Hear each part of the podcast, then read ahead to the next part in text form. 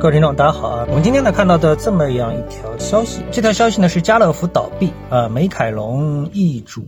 还有呢是国美破产搞直播，这些我们所谓的卖场啊，我们统称为叫线下大卖场。让我们感觉到呢，已经是走到了尽头。那么这个事情是不是真的让人很吃惊呢？我觉得也不是，因为线下大卖场呢，它作为一个商业模式啊，如果说这个商业模式它在之后啊后来者没有一个新的商业模式能够让投资者的体验啊来一个质变的话，其实他们还是可以生存很长时间的。那毕竟像家乐福啊，像这样的一种线下大卖场啊，曾经呢，我们可以说是摩肩接踵，人头攒动啊，给我们留下下了非常好的购物的一个体验。啊，但是呢，当淘宝、当京东、当拼多多起来之后呢，其实不算太敏感的人嘛，都能够从中感觉到啊，这个线下大卖场他们的生意啊就开始日薄西山了啊，慢慢的就开始这个往差里走了啊。你现在到这个大卖场里看，基本上就是说门可罗雀吧，基本上确确实实是生意非常非常的这个清淡啊。那么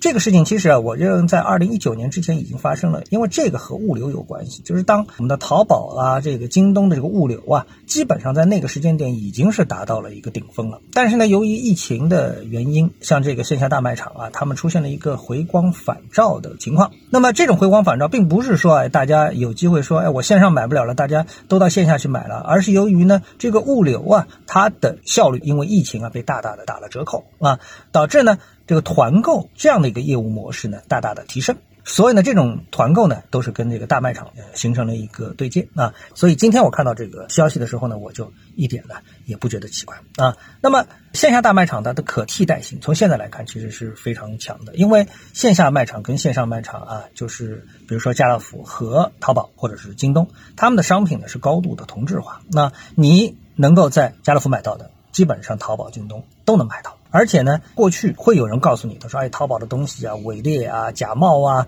啊，所以不可靠啊。”但是现在大家这种感受啊，应该说越来越少了。而且呢，这个线上卖场的产品的丰富度也是远远的超过。线下的卖场，再加上直播带货啊等等之类的，所以呢，这个线下卖场啊，它走向没落，可以说呢是完全的在意料之中啊。那么今天我们为什么要拿这个话题来说呢？因为最近一段时间呢，整个的一个资本市场当中最热的一个板块啊，话题就是 Chat GPT 这个人工智能的聊天软件。啊，那么这个对我们来说有一个什么启发呢？就是我们要看这样的一个泛 AI、泛人工智能的聊天软件，它会对我们未来的一个生活产生什么样的一个影响？打比方说啊，我刚才说了，就是一个模式，一个消费模式也好，一个这个商业模式也好啊，它这个模式啊被另外一个模式所替代的时候，是不是使得消费者啊买单的人他的一个体验大大的提升啊，产生了一种质变？就像这个老头机变成智能手机，或者呢？就是像我们说，从亲自驾驶变成了自动驾驶，那么它的这个体验度是不是大大的提升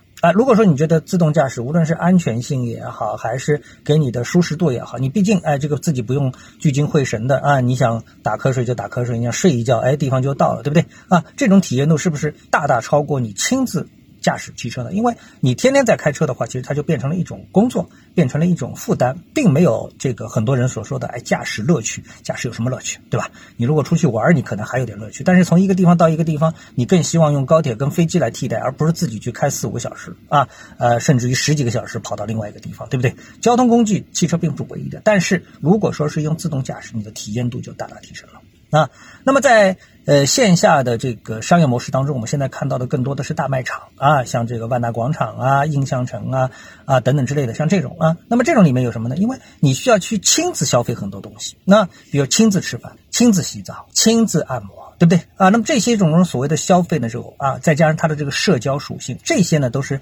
线上不能替代的啊。所以这些呢，所以呢，作为大卖场这种方式呢，它哎反而呢生意不会差。啊，刚才我们说了这么的一个替代，那么现在我们看到像谷歌，谷歌为什么对微软投资的 OpenAI ChatGPT 这个项目特别的啊感到一种恐惧？就是我们从新闻当中都感觉到了，谷歌啊匆匆忙忙的就推出了，这两天就推出了，明天是二月八号，二月八号它就会有个发布会，谷歌会推出自己的和这个 ChatGPT 相对应的呃这么的一个聊天的啊同等的就是一个 ChatGPT 的这么一个竞品。那它为什么推出这个呢？因为谷歌感觉到了威胁。啊，感觉到了 Chat GPT 的一个威胁。为什么？因为我们从一些消息当中、新闻当中，我们就可以看到了啊，通过 Chat GPT 来去替代这个搜索引擎，它会给你一个非常直接的搜索的一个结果。就是给你一个结果，而且是一个论述性的结果，有论点有论据。就比如说，他就会告诉你，哎，根据你要搜索的一个结果之后，我们认为你是希望得到这么大的一个搜索的一个答案，就是有一个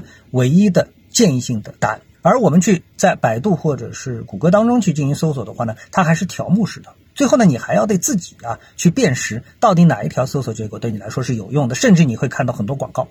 对吧？你排名在前的全是都是广告，然后你能才能看到，哎，好像这条有用，好像那条没用，对不对？哎，这个搜索结果可以说是没有智能性的，甚至于是智障性的。但是呢，Chat GPT 可能让你眼睛一亮，哎，这条就是我想要知道的一个结果啊！哪怕这个效率提升度还有那么一些瑕疵，但是已经让你足够让你眼睛一亮，然后让你去放弃谷歌搜索，而用 Chat GPT 作为核心。隐形的这么的一个搜索工具，所以呢，谷歌慌了。那么这个就是一种体验的提升。那那线下的商场之所以没落，就是一种体验度它比不上线上啊。那么这个呢，就是我想跟大家今天交流的一个观点。好，那么今天呢，我们就跟大家探讨一下。各位有什么想法或者是感受的话呢，欢迎在评论区里呢一起的交流。也希望各位呢是多多点赞、转发、订阅我的频道专辑啊。我们下期的节目时间再见。